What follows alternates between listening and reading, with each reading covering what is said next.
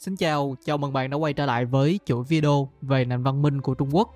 Ở trong tập này thì chúng ta sẽ tìm hiểu về những cái ngôi nhà từ 2.000 năm trước ở Trung Quốc. Thật sự thì những cái công trình hồi xưa người ta làm so với những cái công trình hiện nay thì chắc chắn nó có rất là nhiều cái sự khác biệt.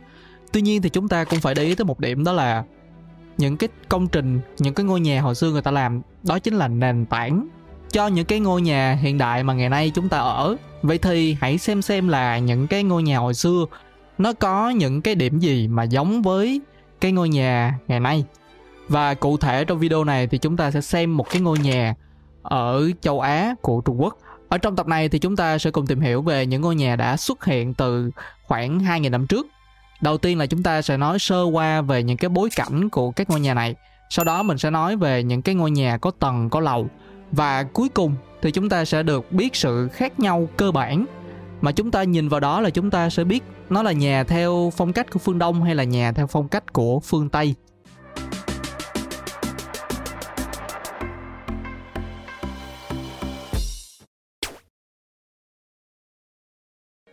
Cũng thật là đáng tiếc bởi vì trải qua hàng nghìn năm, có những ngôi nhà của những người dân vào cái thời kỳ nhà hán, hiện nay thì không còn nữa không giống như là những cái cung điện vua chúa hay là dinh thự của quan lại, nhà của những người dân bình thường, thì thường được làm nó thô sơ hơn rất nhiều so với những cái công trình nguy nga lộng lẫy của những người có quyền và có tiền.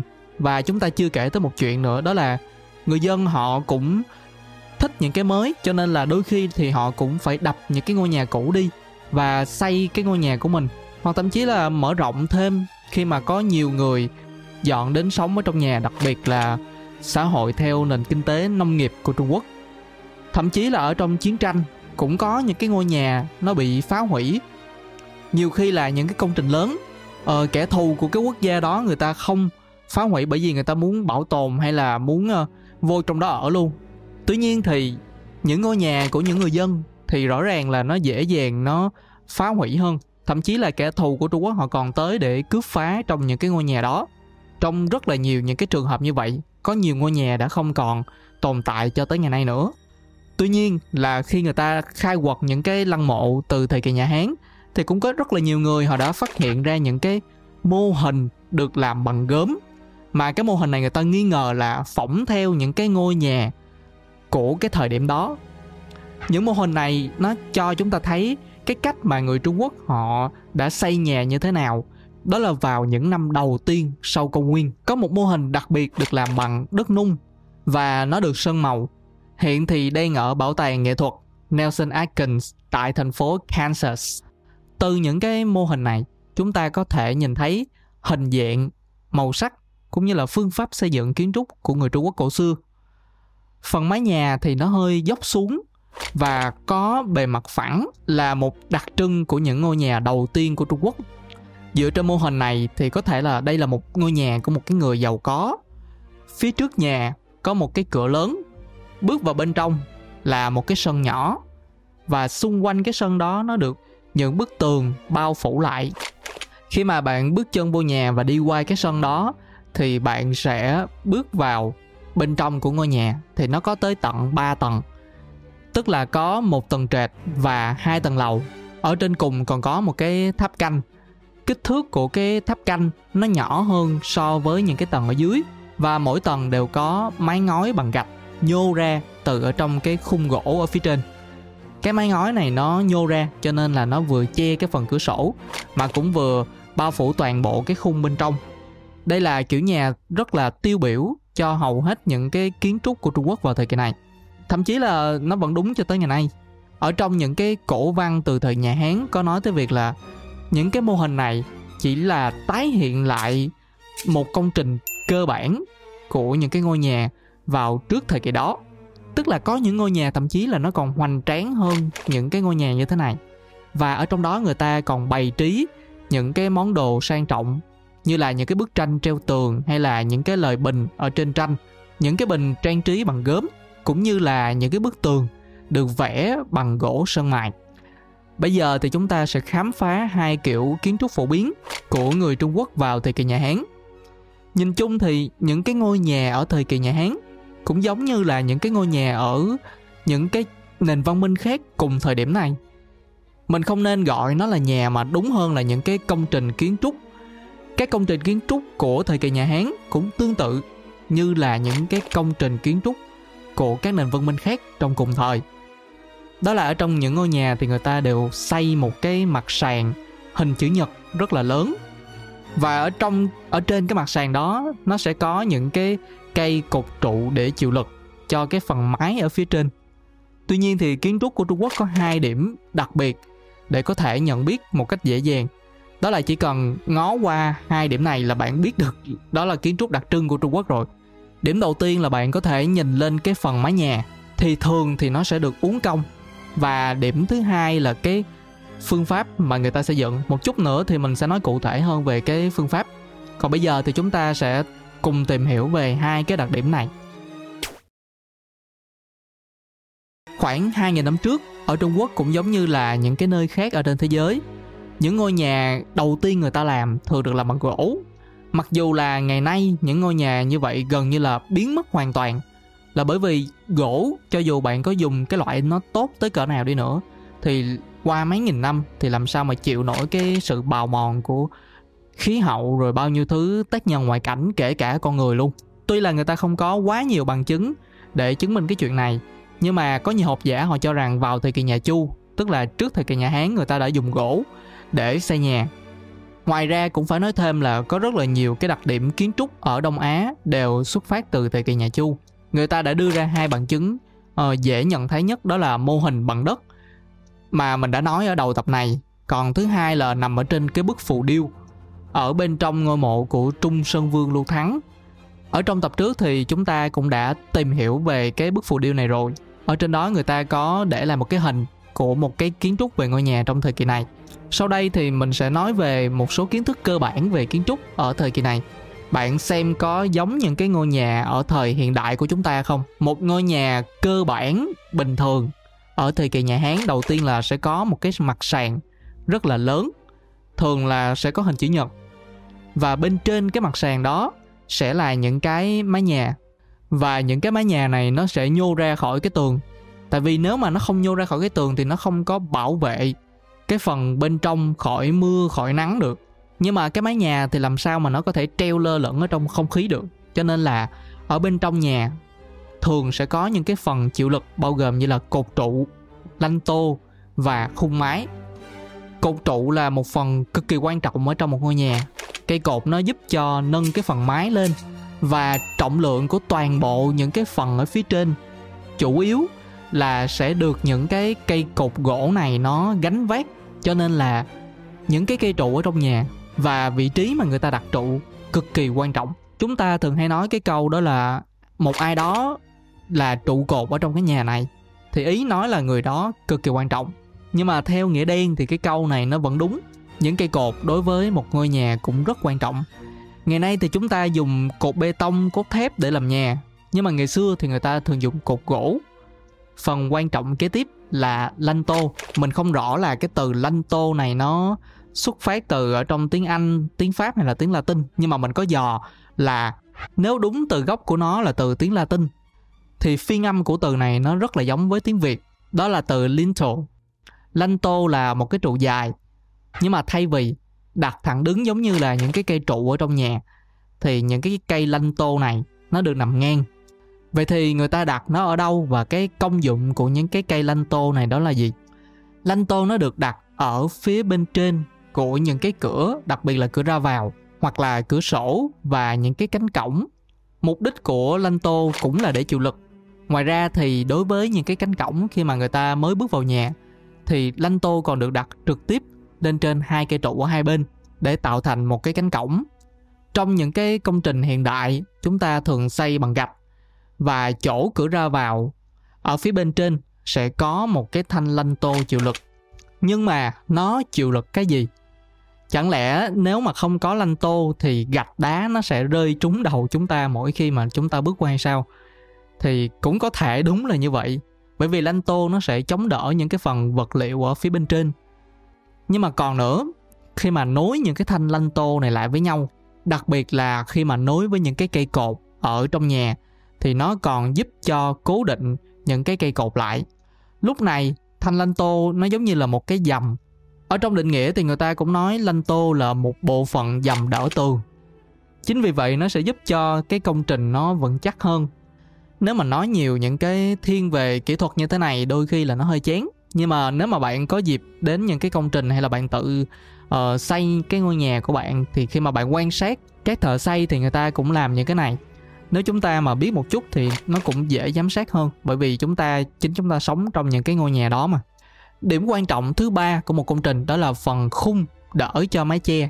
Cái phần khung đỡ cho mái che này nó sẽ nằm ở đâu? Thì nếu mà bạn đứng ở cái thềm nhà, nhìn lên phần mái nhô ra thì bạn sẽ thấy những cái khung đỡ. Nó nằm ở phía dưới cái mái. Khung đỡ cũng được kết nối với khung của ngôi nhà. Vì thế mà phần mái nhô ra có thể tựa vào mà không bị rơi xuống. Đó chính là ba phần chính để chịu lực cho toàn bộ ngôi nhà cột trụ nè lanh tô nè và khung mái một số người nghĩ rằng tường cũng có chức năng chịu lực tuy nhiên là những bức tường. Thậm chí là những bức tường hiện tại ở trong ngôi nhà của bạn thì nó cũng không có quá nhiều liên quan đến chức năng chịu lực cho một ngôi nhà. Chức năng chủ yếu của tường um, nói về những chức năng chính thì nó chủ yếu là ngăn cách ở bên trong và bên ngoài của ngôi nhà ngoài ra nếu mà có những cái ngôi nhà lớn thì tường nó còn có chức năng là chia phòng hay là để tạo ra những cái lối đi, những cái khu vực khác nhau. Kế tiếp thì mình sẽ nói về phần màu sắc.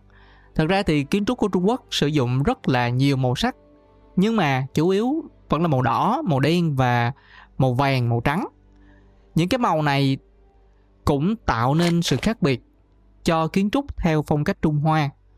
Thường thì họ sẽ tô sơn để trang trí cho những ngôi nhà. Chỉ có một số nơi là họ để nguyên những cái màu tự nhiên của cái vật liệu đó nếu mà nó đẹp rồi. Như là ở phần lan can của những ngôi nhà này thường được làm bằng đá cẩm thạch trắng. Màu tự nhiên của nó vốn đã đẹp rồi, cho nên là không cần không có lý do gì phải sơn thêm các thợ xây thì người ta thường sẽ sơn những cái bức tường và những cái cột nhà bằng màu đỏ màu đỏ rất là dễ tìm thấy ở trong kiến trúc của trung quốc.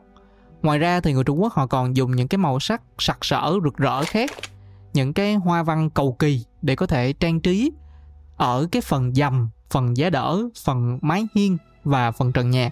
Nói chung là chỗ nào có gỗ thì thường sẽ được sơn lên, hoặc là nếu mà có điều kiện thì người ta sẽ dùng sơn mài trong suốt để sơn lên. Một phần là để cho đẹp, còn một phần là để bảo vệ gỗ khỏi bị mục nát do mấy con côn trùng.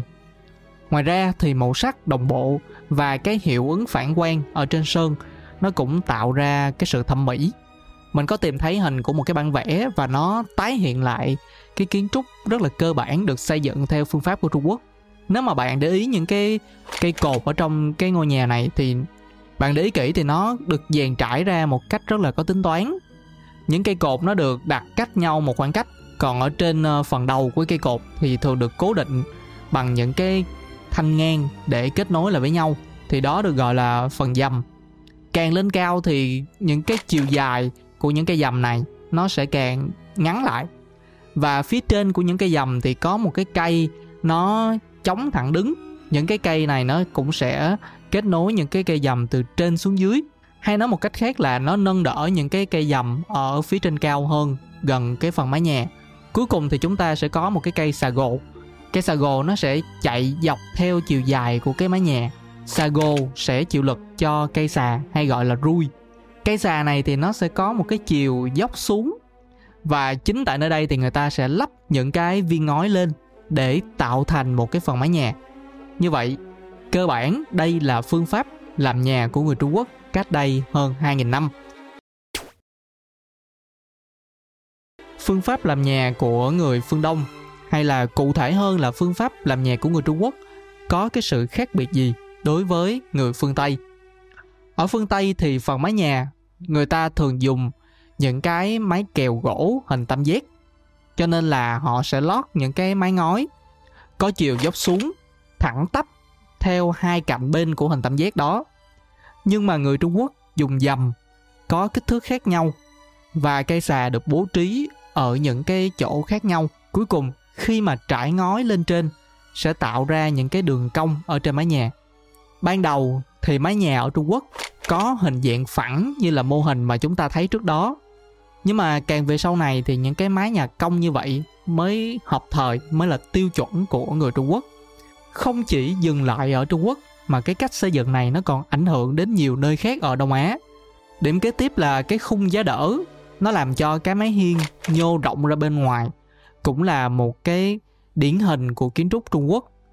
Có một điểm đặc biệt là những cái ngôi nhà này nó còn có khả năng mở rộng ra nữa, bởi vì cái cách làm nhà này nó giống như là những cái module. Tức là bạn muốn mở rộng ngôi nhà ra thì chỉ cần xây một cái gian phòng tương tự giống như vậy rồi nối nó liên tục lại với nhau, thì ngôi nhà của bạn sẽ được mở rộng do đó cái cách làm nhà này cũng rất là phù hợp với xã hội của người trung quốc, đặc biệt là có khá là nhiều gia đình họ sống theo kiểu đại gia đình, tức là nhiều thế hệ sống cùng trong một gia đình. Cho nên là việc mở rộng một ngôi nhà mà không cần phải đập đi xây lại là một điều rất là cần thiết. Miễn là mở rộng làm sao mà những cái cây trụ cột ở trong ngôi nhà đó nó không có quá xa nhau. Nếu mà làm quá gần thì lại tốn cột, nhưng mà làm quá xa thì nó không có chịu lực tốt. Cho nên là người ta nói là để đảm bảo khả năng chịu lực thì không nên đặt hai cây cột quá xa nhau hơn cái chiều dài của cây cột đó. Vào thời điểm này thì tỷ lệ tức là cái kích thước của những cái cây cột trụ cây dầm lanh tô hay là khung mái hiên xà gồ và những cái cây xà nâng đỡ mái nhà nó cũng được tiêu chuẩn hóa. Nên rất là dễ ở trong xây dựng.